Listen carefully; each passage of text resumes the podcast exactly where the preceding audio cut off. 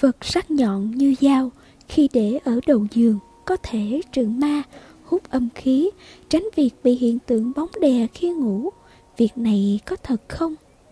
Nếu gặp các trường hợp âm khí yếu, bạn âm linh không được mạnh, thì cái này hữu hiệu. Nếu gặp trường hợp âm khí nặng, bạn âm linh thuộc dạng có khí lực cao, hoặc là oán linh báo oán, có năng lực tác động mạnh thì phương pháp này vô dụng, chỉ làm cho tình trạng thêm nặng. Thực ra mấy cái đó là do tác động tâm lý của bản thân là chính. Mình đủ niềm tin, không ai có thể làm gì được mình, thì tự nhiên mình sẽ an toàn. Còn các hình thức niệm phật hay đặt dao cũng là để cho mình tương tác với khí mạnh, để tăng thêm tự tin vào bản thân. Tất nhiên riêng việc niệm phật, có âm linh nghe xong, sẽ thanh tịnh. Có âm linh nghe xong, sẽ càng thêm khó chịu, bực bội.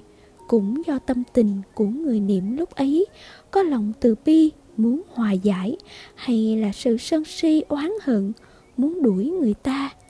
Vẫn là sống ở đời như thế nào, làm gì, nghĩ gì, thì sẽ có khả năng bị các bạn âm linh tới hỏi thăm. Cho nên sống lương thiện, thường ăn chay, tránh sát nghiệp nặng, thường làm các việc lành, thì tự nhiên có các thiện thần bảo hộ. Xung quanh có an lạc khí, chắc chắn sẽ không bao giờ bị hiện tượng bóng đè khi ngủ.